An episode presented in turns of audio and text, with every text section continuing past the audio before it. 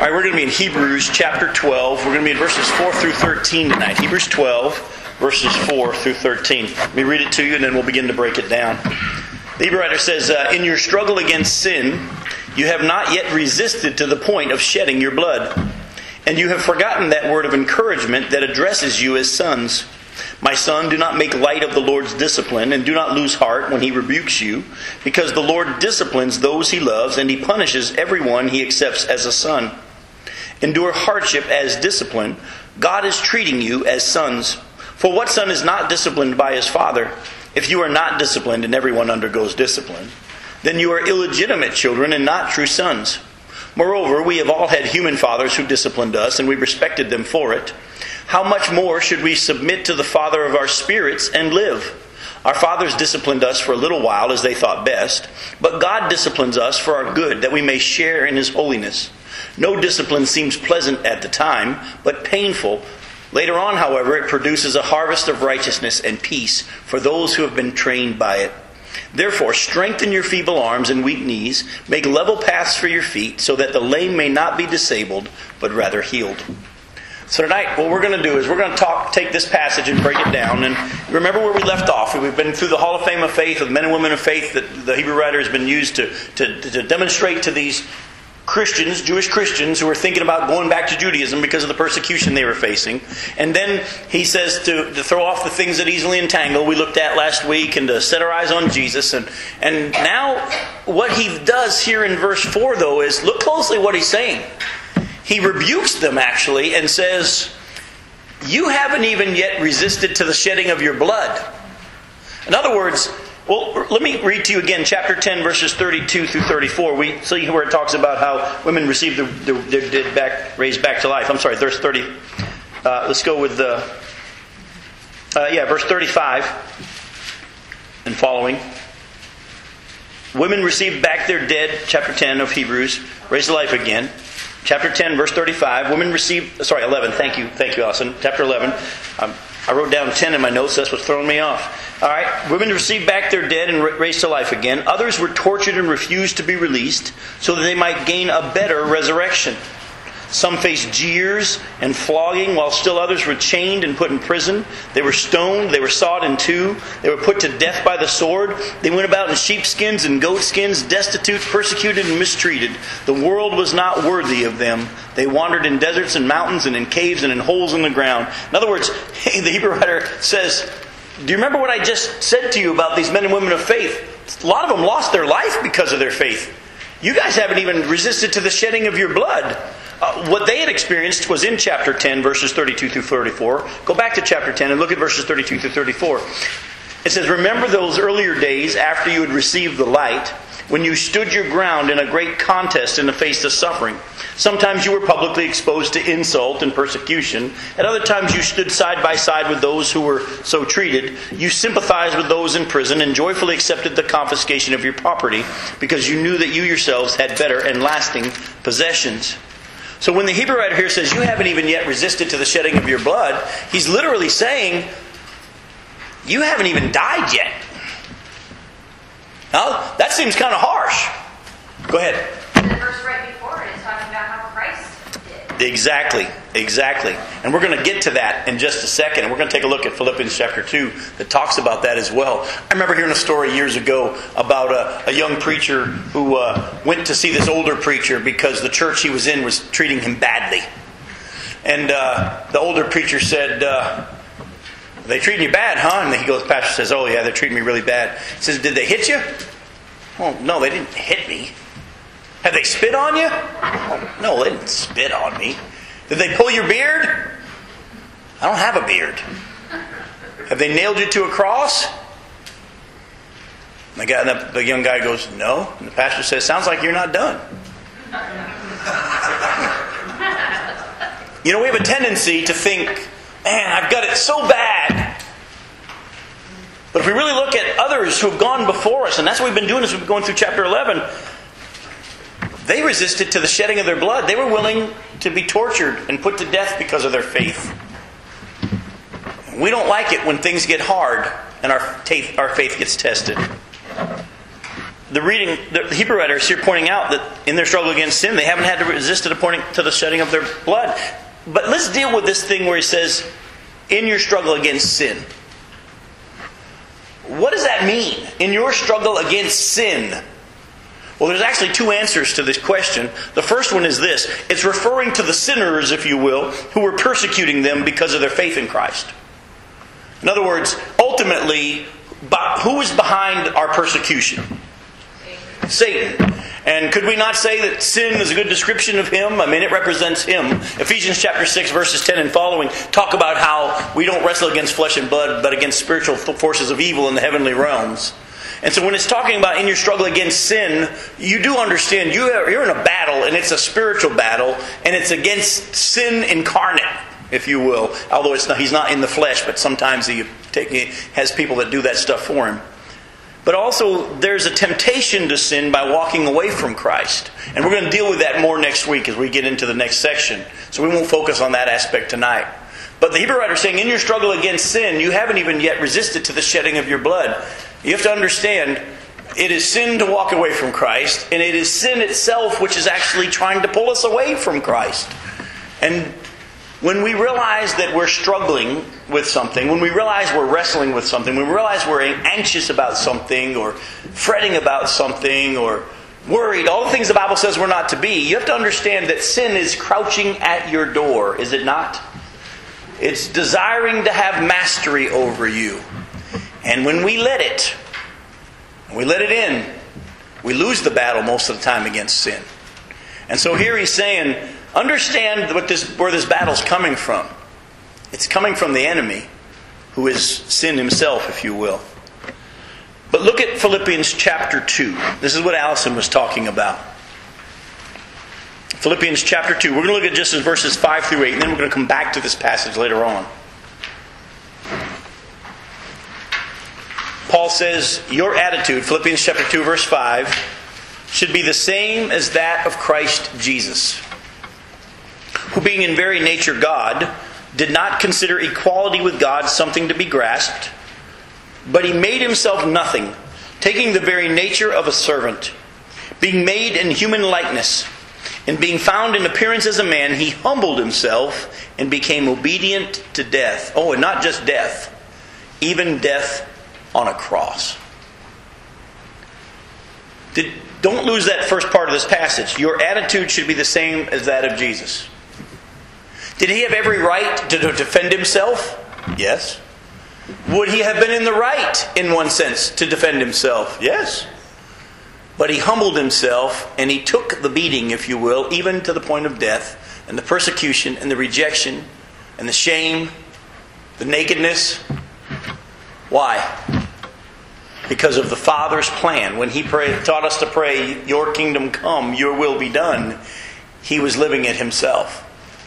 And so the Hebrew writer is actually rebuking these Christians fairly harshly. Saying, You guys are complaining about losing your property and going to prison? I don't want to sound cold, but uh, you haven't even yet resisted to the shedding of your blood. We've told you to fix your eyes on Jesus, who, for the joy set before him, endured the scorn and the, sh- the scorn and the shame, and went to the cross. In other words, you'd think the Hebrew writer would say, I'm sorry it's been so tough. If you just hang on, I think you're going to be all right. I see light at the end of the tunnel. If you just be a little bit longer, things are going to be better in a few days. He doesn't. He says, I can't promise you that it won't get worse. Are you willing to keep going? Now, I want to just show you, though, after this rebuke for their faint heartedness, he at the same time now goes into a description of how these hardships are actually from God and that ultimately these trials are and will be for their best. In other words, here's the, here's the real crazy thing. He goes from rebuking them and saying, um, You guys haven't even died yet. What are you fussing about? To saying, This is actually a good thing. This persecution you're going through for your faith is actually a good thing. Can you imagine going to him for counseling? It's like you're coming to see me, by the way. I'll give you a little heads up. Yes, sir, Fred. How do we discern that it's the Lord disciplining us as opposed to it's the devil putting another burden on us? I say they're both the same. Let me, and we're going to see this in just a second. And if those didn't hear Fred, his question was, how do we know if it's difference between the Lord disciplining us or Satan putting another burden on us? I'm going to show you scripturally that God uses Satan to shape us and to mold us and to discipline us. So this attack of Satan is the discipline of God, because if you've heard me teach before, Satan can do nothing to you without your father's permission. Therefore, if your father has said yes to Satan's request to work you over or to sift you as wheat, the father's going to be using it for what? For growth to conform you into the image of Jesus Christ. So actually, and that's what the Hebrew writer says here, this is a good thing. Put a bookmark here, jump over one book to the book of James, and look at James chapter 1.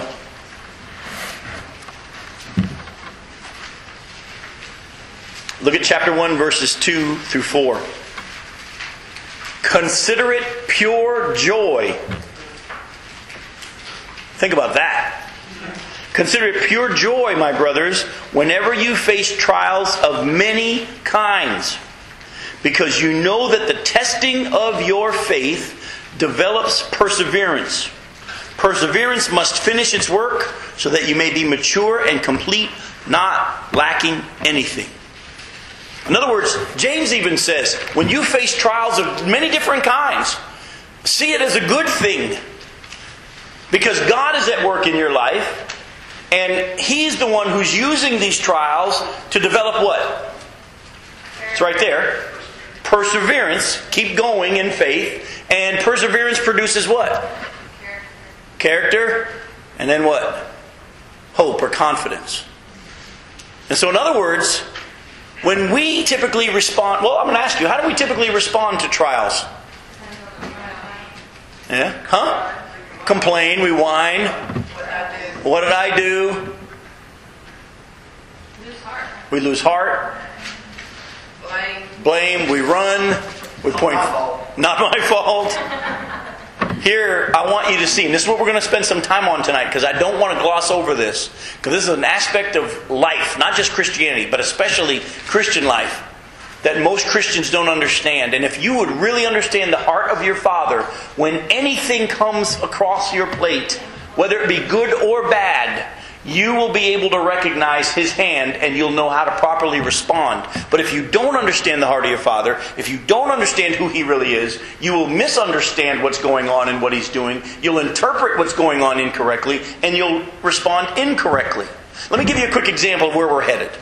We remember the story in Acts chapter 16. Paul is pre- preaching in uh, uh, Philippi, and there's this girl with the demon that's in her, and she's prophesying that these men are from the Most High God, telling you the way to be saved. And after a few days, Paul's so troubled, he just turns to the demon and says, Come out.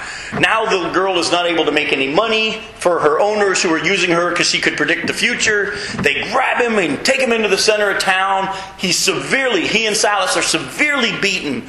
They're thrown into the inner cell and they're put in the, the most inner cell in the stocks. And at midnight, they're praising God. I mean, they're bloody, beaten. And why are they praising God? Because they understood this that they were children of God, and everything that comes to them from their Father's hand is for their best and will be used for His glory and His purposes, even though we don't understand what He's doing. So, right now, let's just praise Him because He's doing something. Something's going on right now, and I know the heart of my Father. It's for my best or for His glory, and either one's good with me. And they praised Him. Of course, we know the rest of the story. The jailer and the rest of the people in the jail most likely come to faith because of that. And then God, of course, throws the chains off and knocks the walls down, if you will, and the doors fly open to the prison. But at the time, they didn't know that. But why did they sing praises? Because they knew our Father's at work and He's doing something, and everything He does is for my best. Romans 28 28. We know that what? All things. All things work together for good for who? Those who love God and are called according to His purpose. All right, what things? All things work together. All things. The NAS says, for we know that God causes all things. Exactly. Well, ultimately, He's sovereignly in control of all things. And you know what? Let, us just be honest. And I'm getting a little off my study here, but it's okay. Some things bad happen to us because we make stupid choices. But you know, our Father can even take that and use them for growth. He is always orchestrating what is his purpose? To conform us into the image of Jesus Christ. He's predestined to conform us into the image of Jesus Christ. If he was just going to save us and take us to heaven, the moment you said, Lord, save me, you'd disappear. But he leaves us here because we're still in the process of being conformed into the image of Jesus Christ. And the sooner we believe that and let him, the sooner we'll respond appropriately to trials. Oh, and by the way, I know I look across this room, I guarantee every one of you have them. Me too.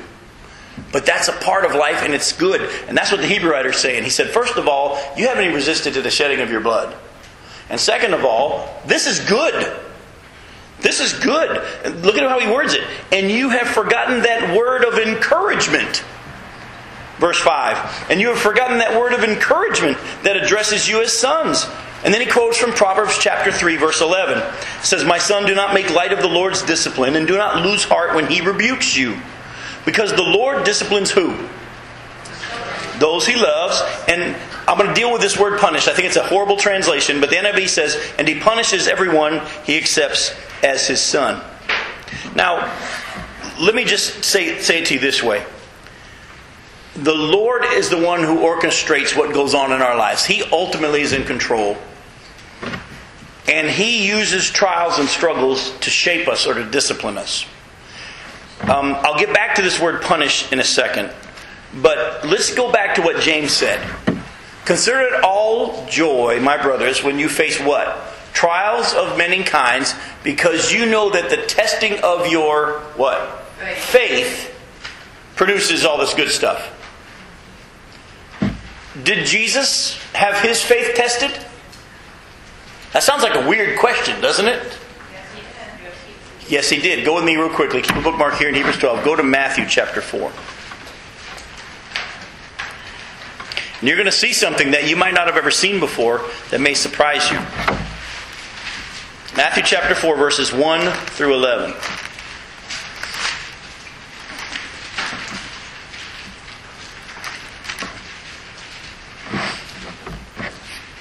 So then Jesus was led by who? The Spirit. That's a capital S, isn't it? Then Jesus was led by the Holy Spirit into the desert to be tempted or tested by the devil. After fasting 40 days and 40 nights, he was hungry. The tempter came to him and said, If you are the Son of God, tell these stones to become bread. Jesus answered, It is written, Man doesn't live on bread alone, but on every word that comes from the mouth of God. Then the devil took him on to the holy city and had him stand on the highest point of the temple. If you are the Son of God, he said, throw yourself down, for it's written, He will command His angels concerning you, and they will lift you up in their hands, so that you will not strike your foot against a stone. Jesus answered him, It's also written, Don't put your Lord your God to the test. Again, the devil took him to a high mountain and showed him all the kingdoms of the world and their splendor. All this I will give you, he said, if you will bow down and worship me. Jesus said, Away from me, Satan, for it is written, Worship the Lord your God and serve him only. Then the devil left him, and an angels came and attended him. This testing in the wilderness, tempting by the devil, but testing by God, was orchestrated by who? By God. God led Jesus into the wilderness to be tested. Now we're going to see this is important, we'll come back to this a little bit more a little bit later on. Oh, but don't think that that's the only time he was tested. Let me read you the very end of Luke's account. In Luke chapter 4, verse 13, at the end of Luke's account of Jesus' testing, he adds a one interesting little tidbit. In Luke chapter 4, verse 13, this is what it says. When the devil had finished all this tempting, he left him until an opportune time. So I'm going to ask you a question. When you face trials or tempting or testing of your faith, whether or not you're going to stay following God or follow God's word or obey His word versus your will or whatever, who is ultimately in control of that test? God is. Folks, that's important.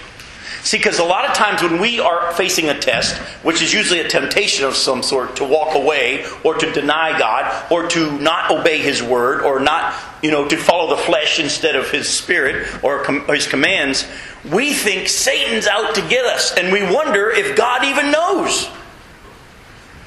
Ever felt like you're fighting him on your own? Remember again what I quoted to you before in 1 Corinthians 10:13. There is no temptation which has seized you, but such is common to man. Don't think what you're going through, you're the only one that is. And God is faithful. He will not allow you to be tempted beyond what you're able to bear. He's controlling the level of how much Satan can tempt you. And with that, with the temptation, He'll provide a way to escape. Why does it sound like God is intricately involved in my temptation? Because He is. Now remember James chapter 1 verse 13. It says God tempts no one, but God allows Satan to do his work, if you will, in that area. And Satan is the one who does the tempting. God doesn't. But God orchestrates it. That's why I think back to something you might not have ever understood. In the Lord's Prayer in Matthew chapter 6, we're taught as a part of the Lord's Prayer, or the model for prayer, lead us not into temptation, correct? Who are we praying to? I mean, doesn't it start, Our Father who art in heaven? Don't lead me into temptation. Why are we asking God not to lead us into temptation? Because He's the one who controls whether or not you're tempted. Now, I love the second part of that. But deliver us from the evil one. In other words, if you let Him. Remember the Job story? God says to Job, What you been, I mean, to Satan, what you been up to? Satan says, I've been going to and fro throughout the earth. Peter tells us that he goes to and fro looking for who? Someone to devour. God points out Job and says, What about him? And Satan says, The only reason he's like that is you put this hedge of protection around him. You won't let me touch him. You take that away and you watch, he'll curse you to your face. Guess what happens? God says, Here are the parameters. Here's the limit of what you can do. You can't not touch him. You're free to do anything else. He kills all of his family, except for his wife. And he should have killed her. Well, she was already on his team. think about it this way. You think about what she says to him. She tells him to curse God and die. Whose words are those? Uh, wasn't that almost word for word what Satan was saying in the presence of God? He will curse you to your face. When she said, curse God and die, he could have easily, just like Jesus to Peter, said, Get behind me, Satan. I know where this is really coming from. Folks, let me just tell you sometimes God will allow other people to be used as a part of the testing of your faith, and we get mad at that person. Your battle's not against flesh and blood, folks. Now, guess everybody will be held accountable by God for whether or not they're, they're, they're good people or bad people, if you will, in that sense of whether or not they let Satan use them or not. But don't get mad at that person. You're going through a trial that's much bigger than I got a problem with my neighbor, or I got a problem with my child, or I got a problem with my spouse. Your problem is way bigger than that. There's something going on here. Your heavenly Father is shaping you, He is molding you, He's trying to conform you into the image of His Son, He's testing your faith. And this is a good thing. When trouble comes, you need to be willing to say, This is a good thing. But what we do is spend most of our time trying to avoid trouble, buying insurance to protect us from trouble. And as soon as trouble comes, we want to quickly make it disappear or pretend that it's not even there. You've forgotten the word of encouragement that addresses you as sons. Well, let's go back and look at that passage in Proverbs. Go to Proverbs chapter 3, verse 11.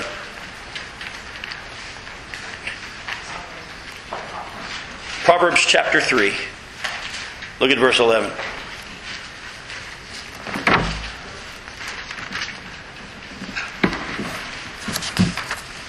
My son, do not despise the Lord's discipline, and do not resent his rebuke, because the Lord disciplines those he loves.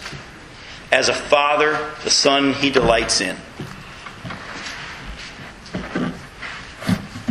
If God the Father led Jesus into the wilderness to be tested and tempted, will He not orchestrate your testing and tempting? That was a question. Yes. Yes.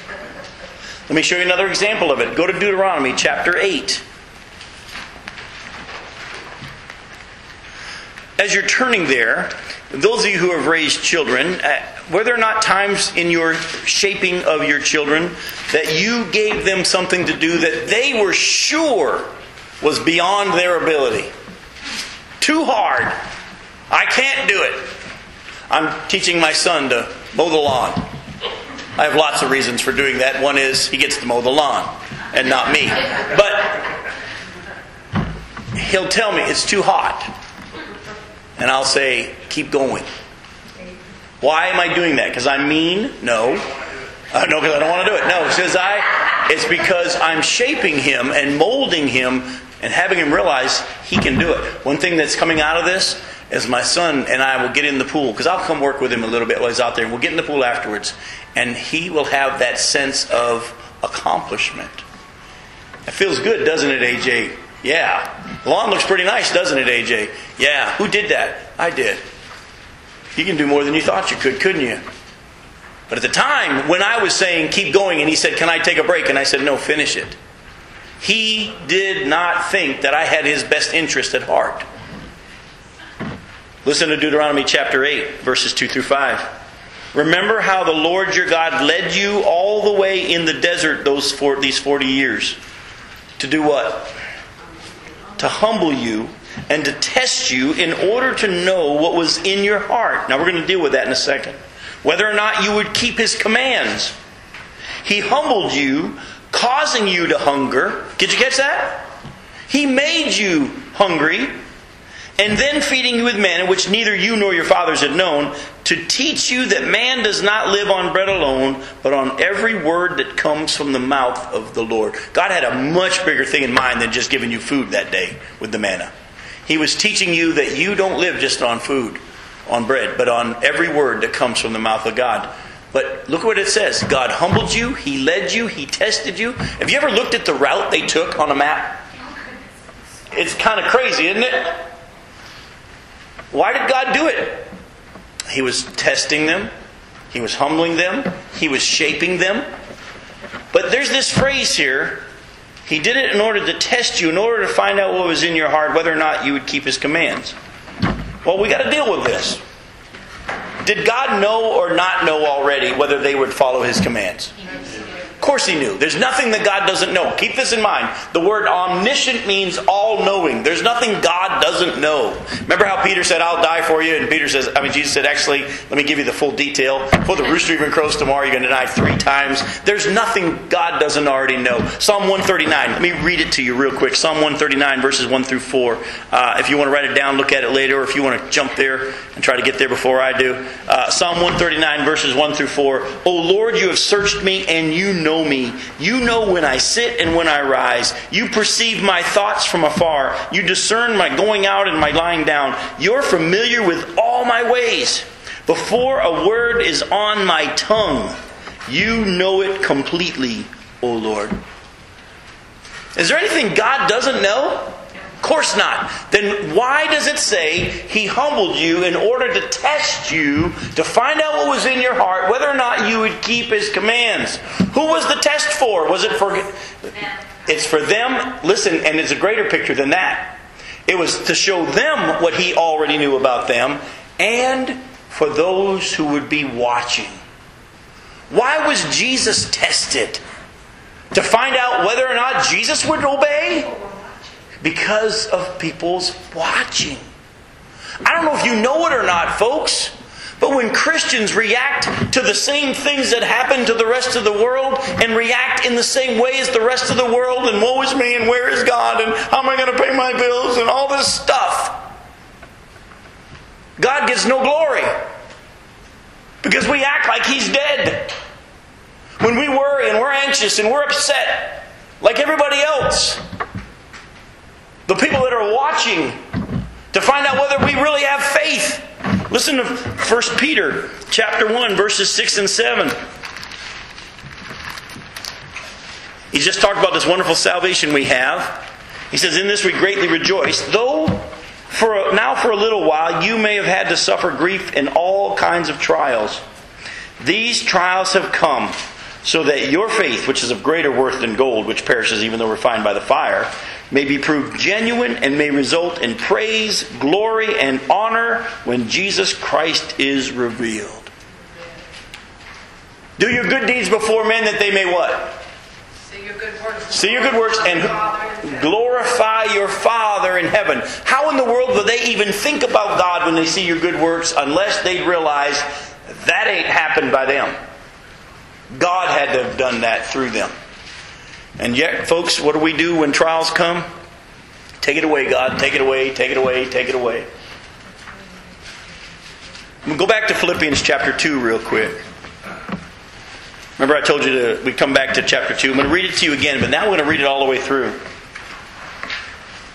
Chapter 2, verses 5 through 11. It says, Your attitude should be the same as that of Christ Jesus, who, being in very nature God, did not consider equality with God something to be grasped, but he made himself nothing, taking the very nature of a servant.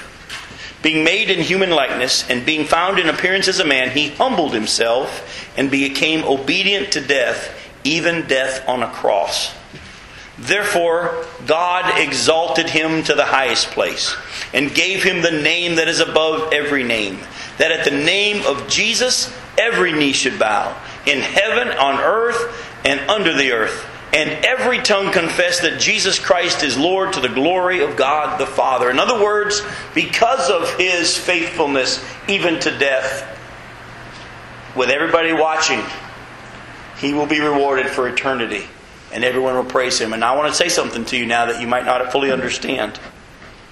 Because of what has accomplished to you, been given to you through your faith in Jesus Christ, you are already a child of God, co heirs with Jesus Christ. You're a child of the King. Do not think of yourself more highly than you ought at this point. Don't say, I'm a child of God. I don't have to put up with this. There's a lot of teaching out there that's like that, by the way.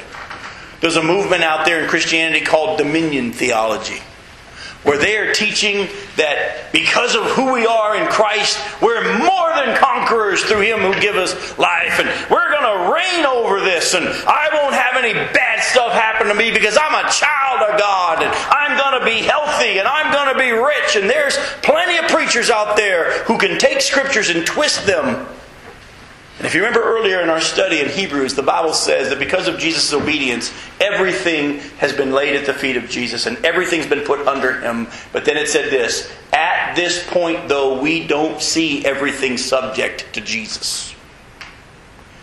In other words, even though everything is under his control, he has not taken full sovereign control yet, in the sense like he will when the millennial kingdom comes. And that also means that even though you and I are children of God and we are His children, we're righteous, we're holy, we're in the beloved, we could talk about all the things we are. Don't become more proud than Jesus was.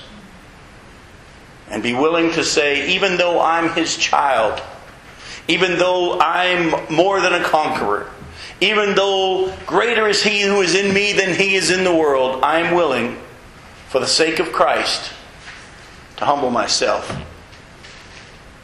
and let some of this stuff happen for the cause of Christ. I don't understand why he's doing it sometimes, but I know this much everything that happens to me from my Father is good. And he'll use it for good. It may not feel good at the time, but I'm going to hold on to who he is. And I trust him. And I'm going to go forward in faith even if it means I die. What did Job ultimately say? Even though he slay me, I ain't going nowhere, right? Yet will I trust him. Jesus learned obedience by the things which he said. That's correct. And yet we're trying to have a life without suffering. I was meeting with a pastor today. He was sharing some of the problems that were going on in his church. And I said, You're right on schedule. And he goes, What? I go, You think you're going to pastor a church with no problems? You got to get that idea out of your head. He goes, I just don't like conflict. And he's trying to come up with rules and policies to make it so everybody will behave. I said, let me tell you something about rules. The, the rules fuel sin. The Bible says the power of sin is the law. What fuels sin is the law. You make more rules, you think people are going to all of a sudden play fair? It's not how it works. They'll just regroup and make an end run to figure out how we can get around that law. You know, I can prove it to you. How many times have we've all been pulled over by the police officer and tried to say, yeah, but the law really doesn't apply in this situation? I had to just tell this pastor, I'm sorry, this might not be what you're looking to hear, but you're right on schedule. Keep going. Point them to Jesus. That's what the Hebrew writer is doing here. So now the Hebrew writer has rebuked them for being weak in their faith. He's encouraged them with the fact that trials and hardships are actually for our best. Now he goes on to tell them to take seriously the trials because it is proof that we truly belong to God, that we're his children. That's what we just read about in Proverbs chapter 3 verse 11. But like I told you earlier, there's a word here translated punishes in the uh, NIV that I don't like. It's a bad translation. translation. A better translation of that word would be either discipline again, or chastisement, or shaping. I want to make sure something's really clear. You've heard me say this before, but I want to hammer it home. If God has to punish you after salvation for things you've done wrong, then He didn't fully punish Jesus. Do you understand? The Bible says he poured out all of his wrath on sin on Jesus Christ. He fully punished Jesus for all sin. Therefore, if you sin, God will discipline you. He may even rebuke you. He may shape you and chastise you, but He will not punish you. Some of your translations say scourgeth, don't they? Not a good translation of this word. I have wrestled with it. I've gone back to the original languages. The best translation we have of this word is it's a kind of a painful rebuke, but it is not punishment. Look at Hebrews chapter 12. Look at verse 11. No discipline seems pleasant at the time, but painful. Later on, however, it produces a harvest of righteousness and peace, though we've been trained by it. So, in other words, he's saying, take seriously now the trials because it is proof that you truly belong to God, that you're his child.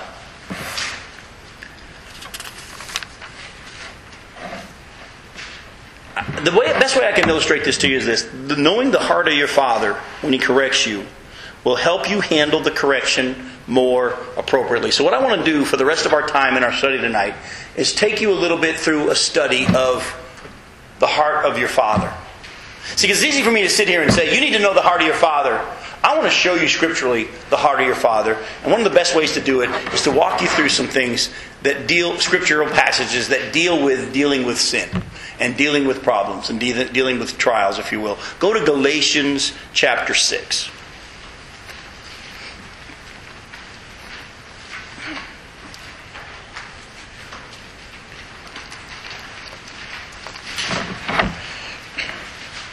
Look at verse 1. It says, Brothers, if someone is caught in a sin, you who are spiritual should restore him how? The spirit of meekness. Or gently. Do you see that?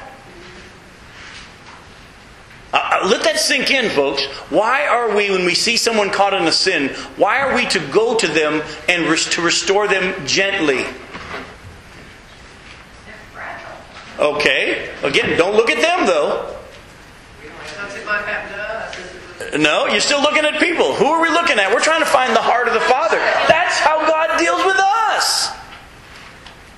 His first touch, His first advance, if you will, toward us, even if it's a rebuke. All a rebuke is is telling you you're wrong here. But we don't even like to hear we're wrong. Some of us, and I'm guilty of this, and I, I got a child over there I'm not going to point to, who has that same struggle.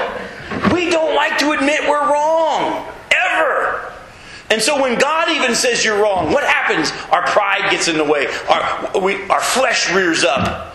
We don't even like to hear God say you're wrong. But even when God says you're wrong, He does it first, gently. He's correcting. Why? Because He wants to get us in the right. How many times when you're in school and the teacher might have come by and looked at your test while you're taking it and said, You might want to relook at number 12. Why did they do that? Because they saw you were getting it wrong and they wanted you to get it right. They were pointing out the fact that you were wrong, but they did it in what manner? In a gentle manner. They didn't sit back and say, Oh, number 12's got it wrong. I can't wait to give him the X. You might have teachers like that, but that's not who God is. Brothers, when you see someone in a fault, restore them gently because that's how God deals with us. Oh, go to Matthew 18. It talks about how if the people don't respond to his gentle nudges, go to Matthew 18, you'll see some things. Look at verses 15 through 17.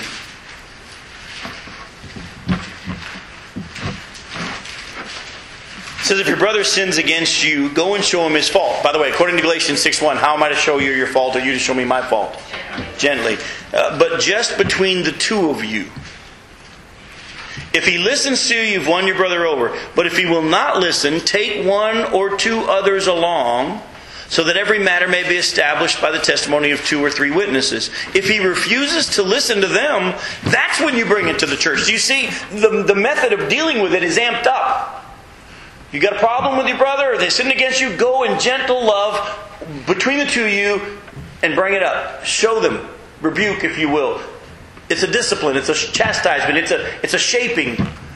If they don't listen, bring some others along. And by the way, if you've ever heard me teach on this passage, I think the people you're supposed to bring along are people that have already proven to that brother or sister that they love them. You don't bring you don't go call the deacons at this point, which unfortunately many churches do. No, you bring some others who have already proven that they love this person so that, that when they come and you come and say, look, we need to deal with this, that person know these people love me. But if they don't listen, what are you then to do? Take it to the next level. Folks, I want you to understand that God deals with us in this same way. When we start going astray, He will correct us, He will rebuke us, but He does it gently. You don't need that. You don't need to watch that. That's not for your best. I'm going to ask you to go in a different direction.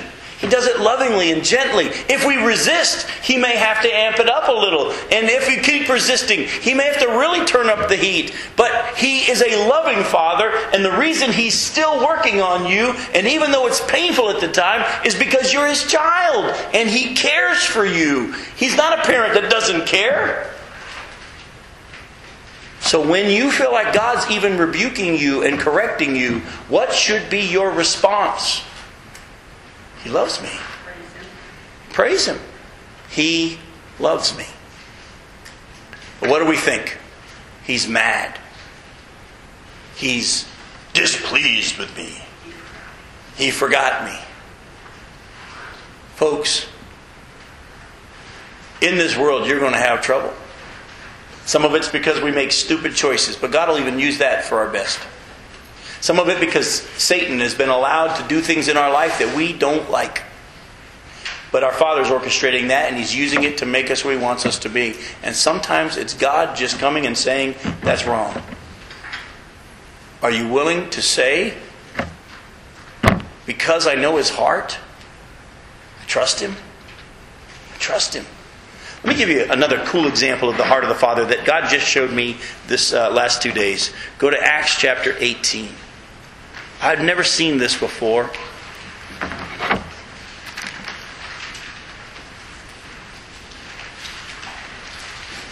Paul has been on his missionary journeys, and Paul has been traveling all over the world. And as you know, wherever Paul goes, Acts chapter 18, we're going to start in verse uh, um, 9. But remember, remember in these journeys, what's been the reaction to Paul wherever he preaches? Opposition, right? People have been responding and churches are starting, but he's been facing a lot of opposition. One place he was stoned, left for dead, and dragged outside the city, and they left him there for dead. Uh, another place he had to be hidden in a basket and let out a hole in the wall in the middle of the night to get out of the city. They were going to kill him. He's been imprisoned, as we talk about, and severely flogged. The opposition he's faced has been unbelievable. He's now in Corinth. And everywhere he goes, there have been people that come from the last town who now stir up the people in the next town to get him out of that town. And he's in Corinth and he's meeting opposition in Corinth. But look what happens in verse 9. One night the Lord spoke to Paul in a vision Do not be afraid. Keep on speaking. Do not be silent, for I am with you, and no one is going to attack and harm you because I have many people in this city. So Paul stayed for a year and a half teaching them the Word of God. Now, if you, again, if you don't know the heart of the Father, you'll miss what has happened here. Did God have to tell him that it was going to be good for him and he's going to be all right for the next time, for the few days in the city? He didn't have to. And I can guarantee you, with all that Paul had been through, he probably went to sleep with one eye open because most likely there's going to be a knock at the door and a bunch of people with torches and clubs wanting to haul him out of town or take him to the magistrates. But God, in His mercy and love, comes to Paul and says, Let me give you a little preview of what's going to happen here in Corinth. They're not going to harm you, they won't attack you. You keep preaching, you don't be silent. I've got people in the city, and you're going to be okay. Rest in me. Rest in me. But what a loving thing. But that was an intimate account. What a what a what a thoughtful thought of God to come and tell Paul, you can sleep with both eyes closed in this city. You don't have to worry. Now that's important because if you keep reading, what happens while he's in Corinth is all of a sudden the Jews made a united attack on Paul and brought him to the court. What happens if you don't know the story? The proconsul says, Why are you even bringing this to me? This is my responsibility. Get out of here. And the court case was totally dismissed, and the Jews were so mad they beat up one of their own guys. They wanted to beat somebody up, and they was going to be Paul, but God wouldn't let that happen, so they beat up Sosthenes instead. Wouldn't it have been what an awesome thing to know that when Paul was standing before the proconsul Gallio, God had already told him, You won't be harmed, you won't be attacked in this city. And so he could stand there at peace, and he never even had to defend himself. Folks, your God loves you. Does it feel like he loves you all the time? No. But we need to be people who understand the heart of the Father. And He's going to cause all things to work for good. And He's going to shape us. What do we need to do? We need to humble ourselves before Him and trust His heart, even though we don't see what He's doing. If you're resistant to His loving correction, He'll increase His intensity of the discipline. And oh, by the way, He has the power to use whatever He chooses. Let me just give you a heads up. You've heard me say it before. I'm going to say it again. The Bible says, "Whoever humbles himself will be exalted. Whoever exalts himself will be humbled." You're going to be humbled either way. I say you choose to humble yourself. Don't let God do it. But you don't need to see that side of Him if you humble yourself and stay pliable and supple. We're submissive to whatever He does even when He's putting you through trials. Count it all joy, my brothers and my sisters, when you face trials of many times, because God's orchestrating this and He's making you better through them. Stop saying, take it away. Stop saying, I don't want to do this. And humble yourself and say, Lord, you know my desire. If you want to remove it, that's good with me. You know I don't want to do this, but ultimately, everything you do toward me is best. Because everything that comes to me now on this side of the cross is from your hand of love, and I trust you. I'm going to read to you a very familiar passage in closing tonight. Matthew chapter 28, or chapter 11, verses 28 through 30. I don't want you to turn there. I want you just to listen. Matthew chapter 11, verses 28 through 30. Please just listen and understand this is God speaking. Jesus says, Come to me, all you who are weary and burdened, and I will give you rest. Take my yoke upon you and learn from me. For I am gentle and humble in heart, and you will find rest for your souls. For my yoke is easy and my burden is light. Will there be a yoke? Yes. Will there be a burden? Yes. But the only times those yokes will become heavy instead of light are when you resist them.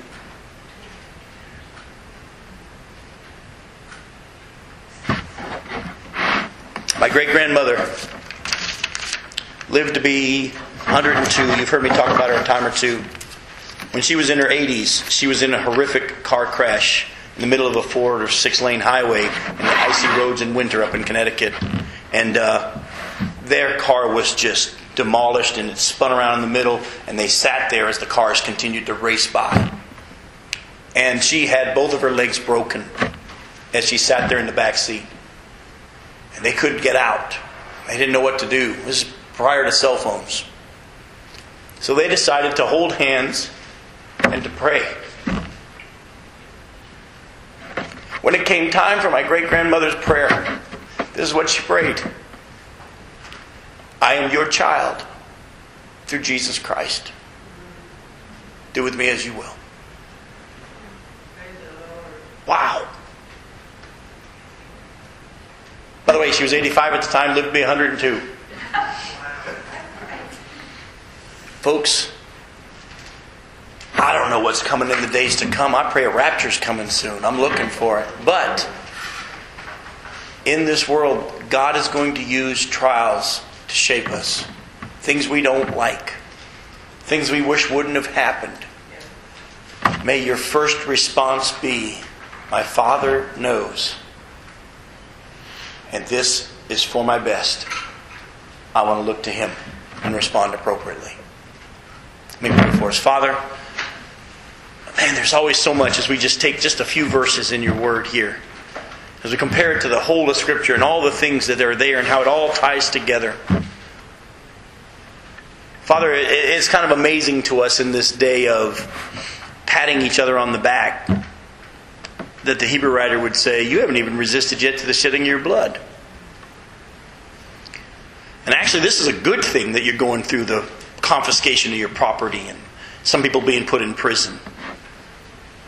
Because deep down, ultimately behind it, your Father is at work and He's showing you that you're His child and He loves those that He shapes. Father, may we get out of our minds the fact that you may punish us. You don't punish. You shape, you mold, you put us through things that we think are too hard for us, but ultimately you know that's for our best. And so, Father, may we become men and women who truly do consider it joy, pure joy, when we face trials. I know that sounds crazy and it's really hard, especially in this soft kind of Christianity we live in here in America. But, Father, may it be rooted, may our response be rooted in the fact that we understand your heart. And if we don't, may we spend time in your word, not reading your word to find out the rules, but to come to know who you really are. We pray this in Jesus' name. Amen.